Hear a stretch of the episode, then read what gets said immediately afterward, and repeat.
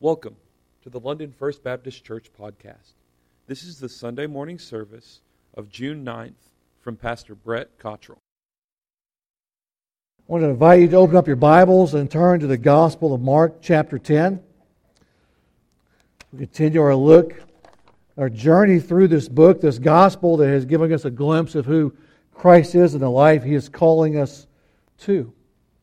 As we get to uh, our passage this morning, we're going to be in verse 13 the verses that follow, we're going to see Jesus making some comments in regards to ministry to children and holding them up. And last week we dealt with a difficult passage as we walked through Jesus' teaching on divorce.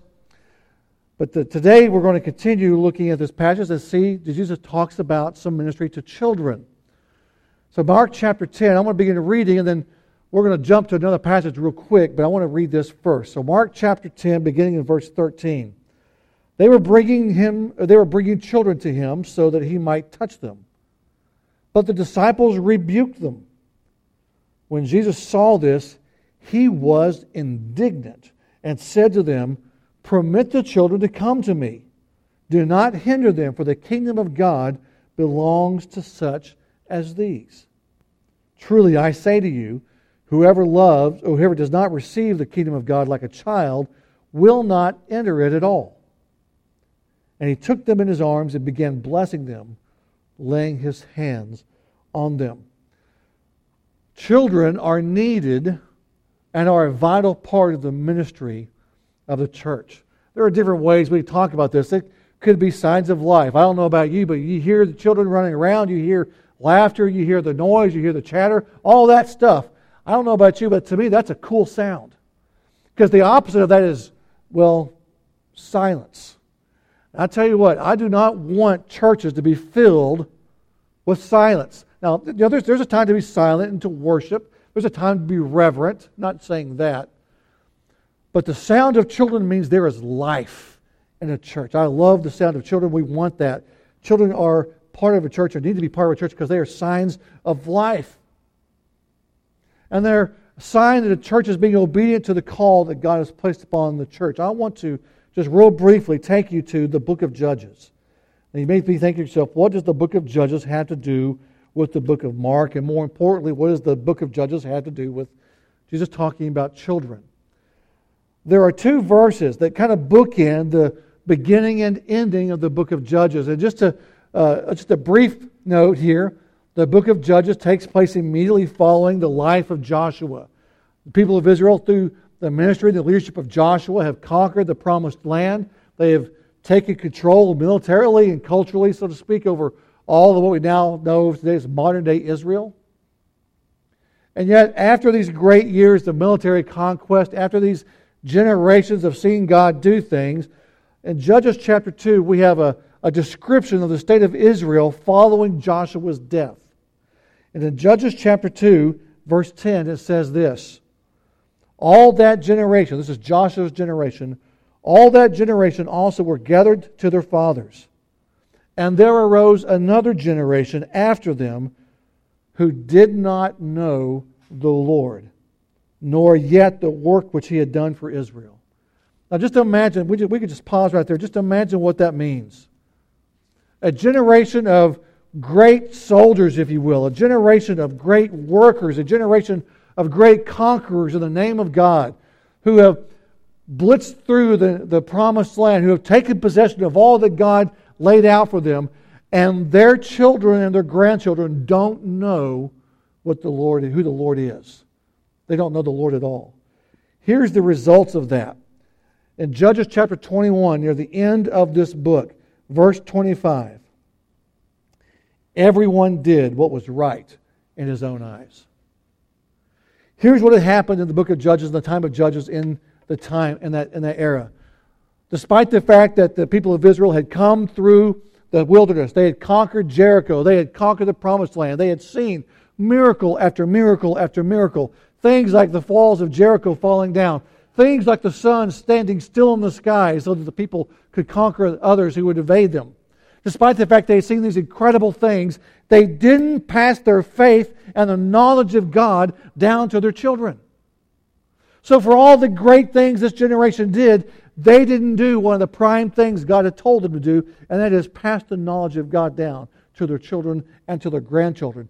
And the result was a nation where every individual did what was right in his own eyes. In other words, a people who looked at God and said, I don't know you, I am my own God.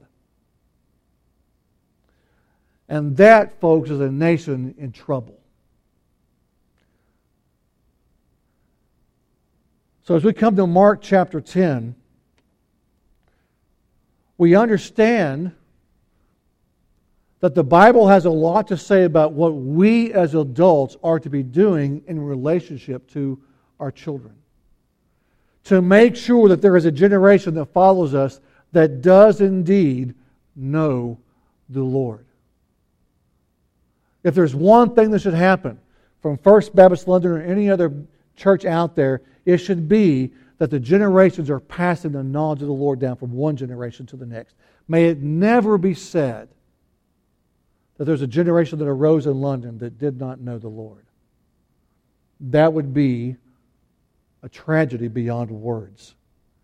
How importantly does God take this? Well, I talked about how children are, can be a sign of life in the church. They bring growth and energy. It's a, there's a call to the church. There's a call to the people of God to pass down the gener- to pass down the faith. Deuteronomy chapter 6, verse 7. We don't have to turn there right now says this that you shall teach them, that is your children, you shall teach them diligently to your sons, and, and you shall uh, uh, talk of them. That is the words of God. You shall talk of them when you sit in your house, and when you walk by the way, and when you lie down, and when you rise up. In other words, the words of God, for us, the gospel, you talk about it all the time. Talk about it at home, talk about it at work. Pass it down to your children at mealtime, at bedtime, when you're just hanging out, whatever you're doing. Talk about the Lord. Pass this down. And the purpose is this Deuteronomy chapter 6, verse 2 so that you and your, and your son, your grandson, might fear the Lord your God to keep all of his statutes and his commandments. By the way, that says grandparents. It's not, you aren't retired from passing it down. It's part of your job to, to ensure that not only your children, but your grandchildren know the truths of the Lord. So, again, back to Mark chapter 10. We have this mandate from the very beginning of Scripture that we are to be passing down the faith, to making sure that those who come behind us don't just know stuff, that they know the Lord. So, again, back to Mark chapter 10. So, here's our setting Jesus is teaching, crowds are gathering as he is on his way to Jerusalem. This is his final journey towards the cross, if you will. And as, as it happens, it appears that a bunch of people are flocking around him. And it seems in this particular instance that we have parents, I guess, and grandparents bringing their children. And it's kind of this mom scene. They're all kind of holding their kids up, wanting Jesus to, to touch and to bless them. And the disciples are just thinking to themselves, this is ridiculous. And they start trying to drive these parents and these children away. Now, we talked about this a couple of weeks ago. We talked about ministry to children. And in chapter 9, Jesus had held up a child as an example of how we're to come to faith in Christ. And he says that, again, in that day and age, children were considered to be relatively unimportant. They can't do anything for you. We talked about this. Can children make you wealthy? Well, probably not. Are children going to do anything for you? Probably not. They expect to be served, don't they? They expect you to take care of them. They aren't going to make your name famous. They aren't going to further your resume. They aren't going to get you a better job. That's not what children do. They take up your time, they take up your resources, don't they? It's expensive raising kids, isn't it? Amen. and yet, so, so, the, so the disciples are, are pushing them away, thinking that they're in the way, that they are keeping Jesus from doing what he's really there to do, that they're somehow unimportant. And as this happens, Jesus sees this, and I want you to see that word indignant. Let me put that in modern day terms. It ticked him off. Jesus sees these guys, his disciples, whom he's talked to about this already now, pushing these kids away, and it ticks him off. Now, Can children sometimes be a little bit disruptive? The answer, of course, is yes. Can they be disruptive when they're five years old? Can they be disruptive when they're 15 years old? Uh huh. Can they be disruptive when they're 55 years old? Yes, yes, they can. Children can be disruptive, can't they? They interrupt. They, uh, they get in the way sometimes. They, they, you have something you're trying to do and they, they interfere. They're noisy. At least most of them are. At least I found that to be true in my life. You walk into a room full of teenagers or a room full of 10 year olds, and they are. Uh, we had a, uh, your second adventure club was this week, wasn't it, Brady? And uh, I just briefly walked into the youth area. They were hanging out there with a movie day. And guess what? The noise level inside that room was higher than outside. Not surprising, is it? Because you had, what, 23 kids in there? They're noisy. Sometimes, sometimes children do and probably not really, really on purpose, but sometimes children do things that embarrass you, don't they? They, they embarrass us sometimes. They say things you're going, oh no. They overheard me say that. they say things that em- embarrass us. They sometimes they don't pay attention. Sometimes they don't listen.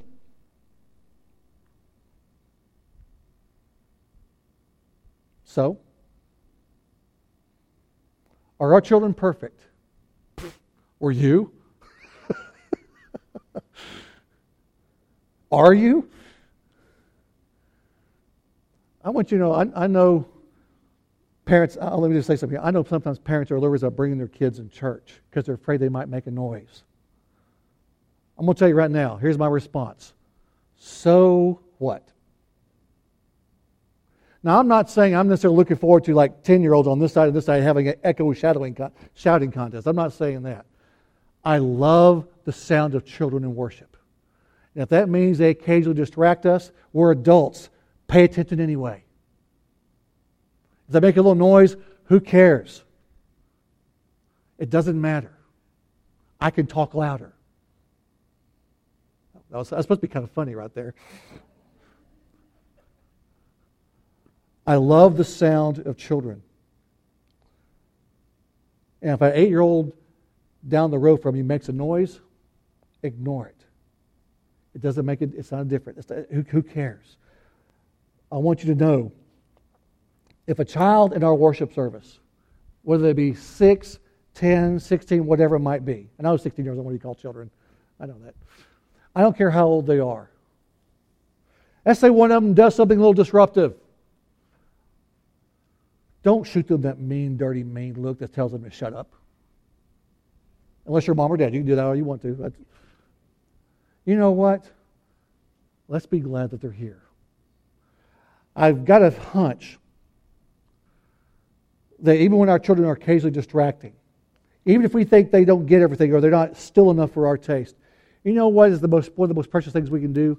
If an eight year old walks out of this worship service and they see mom and dad, if they see grandma or grandpa, uncle, whoever, uncle, aunt, whatever, and if they walk out of here with nothing other than this, well, whatever took place in there, whatever was said, mom and dad paid attention. It was important to them. I saw mom and dad worshiping. I saw them singing to God with all their breath and all their voice. They took that seriously. I heard them paying attention to what the preacher said. They were, I don't know everything the pastor said, but I saw them writing down notes. So I know it was important to mom. I know it was important to dad. I know it was important to grandma and grandpa. If they walk out of here with nothing other than that, then it has been a successful morning. Our children need to know, our grandchildren need to know that what takes place when God's people come together before the Lord is important.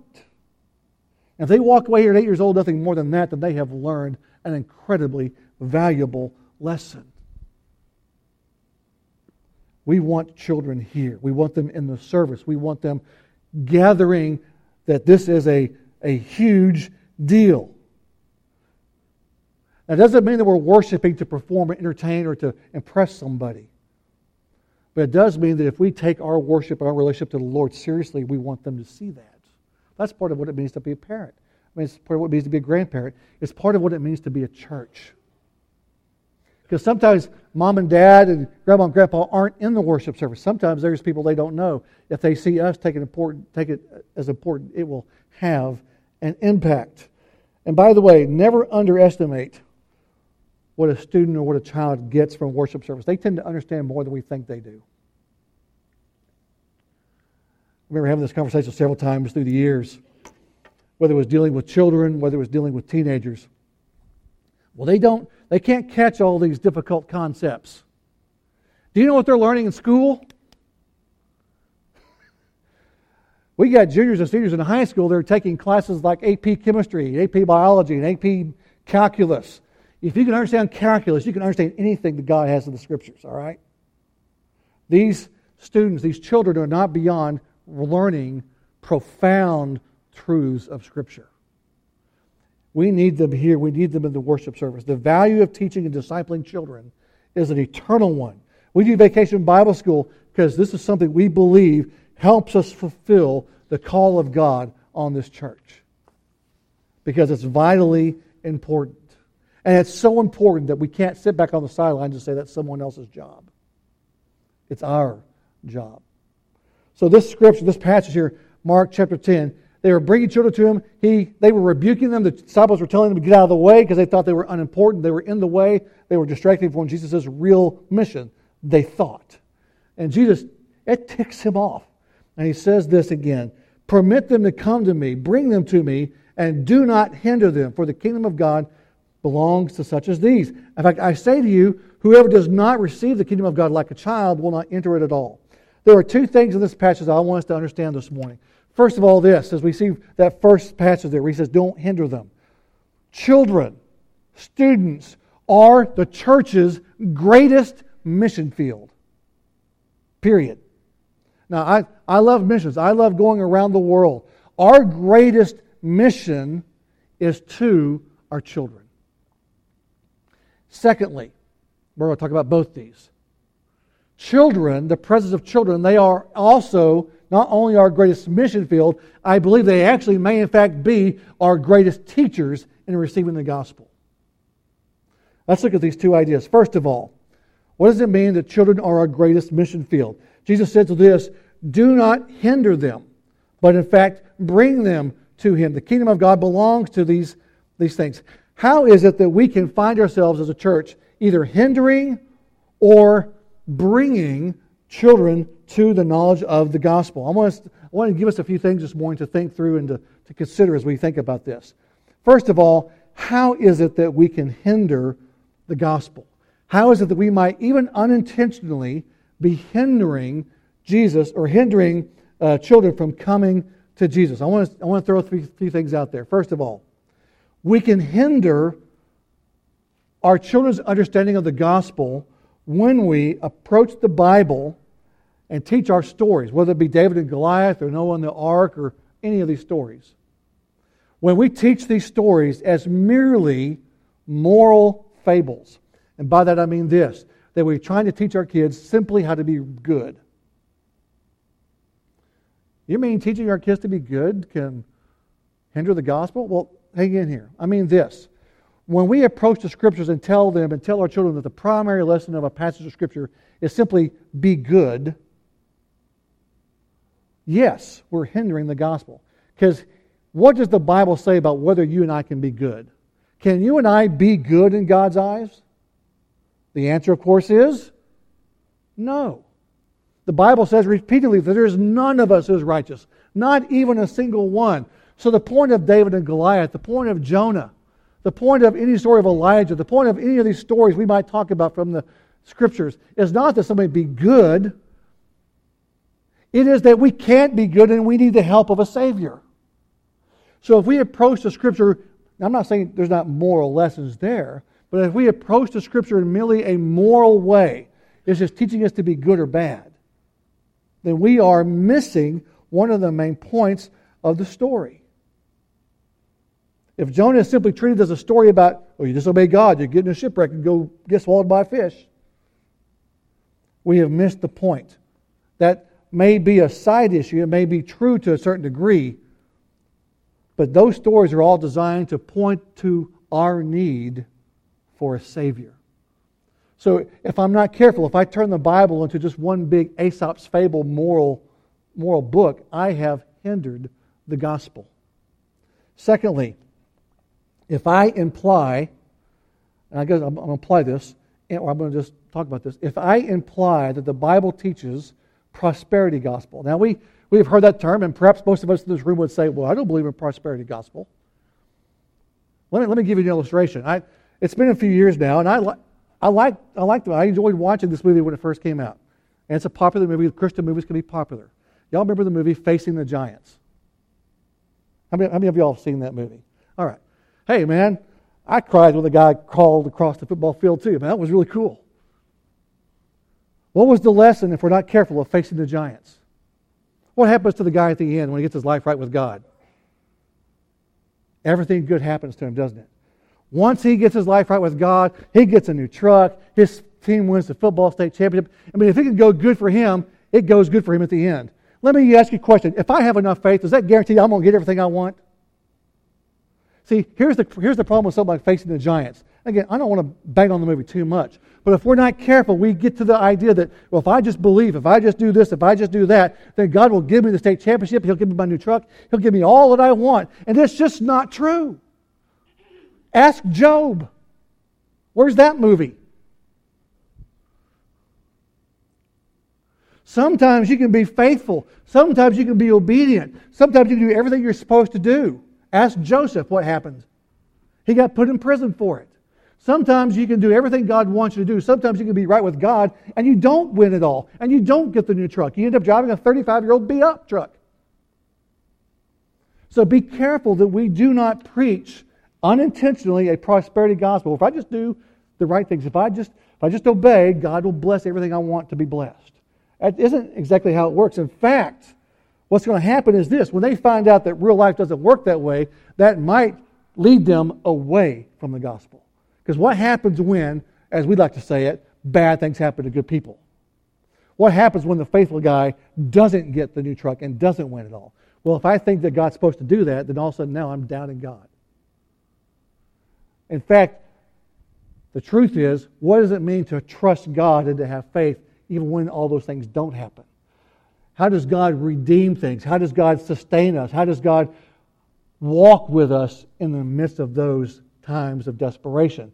That is a truth we need to be talking about. So be careful that we aren't hindering children or hindering ourselves by that matter for, for unintentionally teaching moral stories or prosperity gospel. Be sure we don't hinder them by treating them and the scriptures as unimportant. Uh, many years ago, at a church I was at, we had a uh, we had we, we were needing some help at a children's Sunday school class. It was a it was a fourth or fifth grade Sunday school class, and so we had a temporary substitute teacher come in for uh, it was going to be about three or four months. And uh, the first Sunday she was to be teaching, she showed up about five minutes late. Okay, five minutes late to Baptist church was like regular time sometimes. Well, the next week she showed up 15, 20 minutes late to Sunday school. Third week, she showed up a half hour late. Now, I got to admit, at this point, I'm irritated. So, because I have, I have a pastoral Sunday class I'm teaching, and I'm having to go out of my class because I have to wait for this teacher to show up to her, her class. Not just one week, but two weeks, but three weeks in a row. So she came in, and I probably expressed my irritation subtly. well, she got all, she got all upset. I remember talking to her afterwards.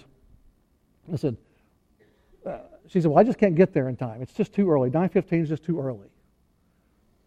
And I said, so what, what time do you get to work Monday through Friday? Because I knew she was a, she worked in the cafeteria at the high school. So what time do you get there in the morning? She said, well, I get there at 6.30, 6, 6.15. So I said, you can sleep in three hours and still get there on time. I said, why do you get to work at 6.15? Said, well, they'll fire me if I don't. Oh, so it's important, huh? But, but you can't. So, you know what you just told these kids here? You just told these kids that one, what takes place in the Sunday school room is not that important. You told them that they aren't that important. Now, you didn't mean to, but that's what you told them. All I'm asking you is don't do that anymore. Well, she got mad. and quit teaching Sunday school. We have to be careful that in our actions we don't treat children and the gospel and God as unimportant. Now, that was a kind of an obvious one, but there are things that you and I can do on a daily basis as parents, grandparents, as just church members, as adults, that if we're not careful, tell others and tell our children tell students that what takes place here is not important. When we tell them that other things are worth canceling church for, ah, we'll just do this, we'll just do that. When we tell them by our actions and behaviors that things are less or the other things are more important than the worship of God, we are hindering the gospel. Now, let me say something that's going to seem counterintuitive to what I just said. We can hinder the gospel when we idolize children.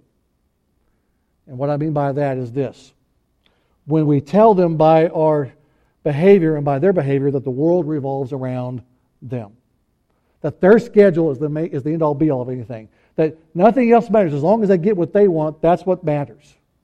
Now, we want to love our children, we want to place importance on their lives. I'm not saying we don't. But if we communicate to them that God is here to serve their needs and not them here to serve God, then we have hindered the gospel. Because God does not come to us and tell us as a fairy godfather, if you will, whatever you want, I'm here to make your wishes come true. That's not what God's about. God has told us that the issue is that we're the ones who are wrong. We're the ones who have sinned. We're the ones who have rebelled. And we need to come before Him and serve Him and get right with Him and apologize and repent before Him, not the other way around. Sometimes we hinder the gospel by simply not talking about it. That seems pretty self explanatory. So, if we're not careful, we can hinder the gospel in ways that we might not even realize that we're doing it. We might be hindering the gospel by teaching the Bible simply as a moral fable. We might be hindering the gospel by teaching a prosperity gospel. We might be hindering the gospel by, by giving them an improper view of Scripture, by ignoring them and telling them they're unimportant or that they're too important. We might be hindering the gospel simply by not talking about it. Now, that's a little depressing. How can we bring them to the gospel? How do we bring them to Jesus? Let me suggest a couple things. We go back to Deuteronomy chapter 6. It talked about talking about the scriptures, talking about God's word to them constantly. Let me share with you the first and foremost way to, to bring children to Jesus. It is to read and to talk about the scriptures constantly. At home, at night, in the morning, as you walk by uh, somewhere, as you, as you drive by, whatever, there are going to be always opportunities to talk about things related to Scripture. Our children, our students need to understand that the Bible is not something that only applies on Sunday or on Wednesday night. That what you do on Monday, as far as how you interact with a boss, or how you handle your financial decisions, or how you, if you're a teenager, how you handle dating. That the Bible has things to say about all those stuff, all that stuff, and that obeying and honoring the Lord has everything to do with the Scripture day in and day out, Monday, Tuesday, Wednesday, Thursday, Friday, Saturday, not just Sunday. So talk about the Scriptures, read the Scriptures, talk about the gospel, bring it up all the time. It can't be too much and then connect those scriptures to Jesus. Let's say I read the story of Noah and the ark. Cool story. Big flood, big boat, all these things. What's the point of the story of Noah? What's it symbolizing? What's it talking about? Where is salvation found in the story of Noah? It's found in the ark, isn't it? The ones who are saved are rescued by being brought into the ark. In fact, they all get inside. Who shuts the door? Can Noah shut the door? What happens if you have a big boat and everyone's inside of it and the side door is wide open? What happens to that boat? It sinks, doesn't it? What happens? You know, God gave Noah very specific instructions about the type of wood and how to seal up all the leaks. What if Noah says, I don't think I want to use that pitch. I think I want to use something over here. I'll use my own sealant. What happens in that case? it sinks. In other words, what the story of Noah is telling us is that God has provided for our salvation. It's exclusive. Did anybody else have a boat? Or there's only one boat, right? And only those who have their faith in God in that boat are the ones that survive. You know what that's telling us? It's connecting that to Christ. There's only salvation in Christ, only those who have come to faith in Christ, and only God does the rescuing. So we connect scriptures to Christ. We let them know that we, you and I, are here not for God to serve us, but for us to serve God. God's life does not revolve around you and I, our life revolves around Him.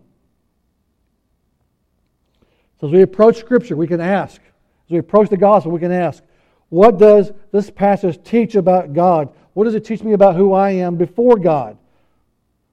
What does this passage teach me about the need of a Savior? And what you'll find is that all the Old Testament makes sense that way because it's all pointing to Christ. Let me suggest another one. Reading Scripture, talking about it, leading to prayer. Mom and Dad, pray for your kids. Pray for your grand, pray for your grandkids. Pray for your nieces and nephews. Pray for children you don't know. Pray. Let Scripture lead us to prayer. The teaching of children, whether it be through vacation Bible school or whether it be through the weekly in and out of Sunday school, is a direct response, it's a direct act of obedience to the vision that God's given us as the people of God. By the way, if you are teaching Vacation Bible School, or if you were involved in Vacation Bible School this week, would you, would you stand up, please? If you're involved in VBS this week, would you please stand up? All right. Cool. These are people who are obeying God to teach and to pass the faith out from one generation to the next. Amen? Thank you, guys. Thank you so much. That's right. If you're one of our children or youth Sunday school teachers, would you please stand up? Nursery, too. That's nursery. All right. Know what they're doing? They're being obedient to the vision that God has given, given us as a, as, as a church. Amen? Let them know you appreciate that.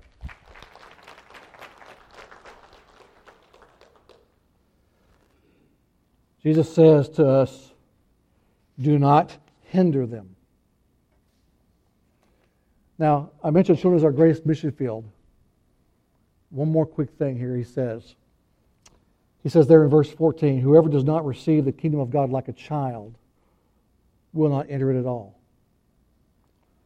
We need children around because they are also our greatest teachers. What does a child have to teach us about what it means to come to Christ? A child recognizes in this life that they are dependent. The average six year old is not in the kitchen cooking up a roast. the average eight year old is not at home making their food because they are dependent upon someone else. Their survival is dependent upon somebody else. Whether it's physical, whether it's emotional, they need others. And for the most part, they realize that. A child, for the most part, understands that they probably don't have the ability to survive on their own. They have to trust other people. When I come to Christ, when I come to the Lord, I have to understand, and we're going to see this in the next passage of Scripture, by the way. Jesus is going to give us an illustration of this in the following verses of this chapter. When I come to Christ as an adult, I understand that I come to the Lord not with a resume that tells him how good I am, not with a not with a, a, bunch of qualifications that tells him how deserving I am of his love. I don't come to God with all these things that says, look what I did. I've got 50 years of teaching this. I've got 50 years of tithing. Or I've got 50 years of service. That doesn't mean anything. The only way I enter into the kingdom of God is if I say to him, I got nothing. If God, you don't save me, I've got nothing. I got no resume. I got no hope. I've got no qualifications. I have nothing.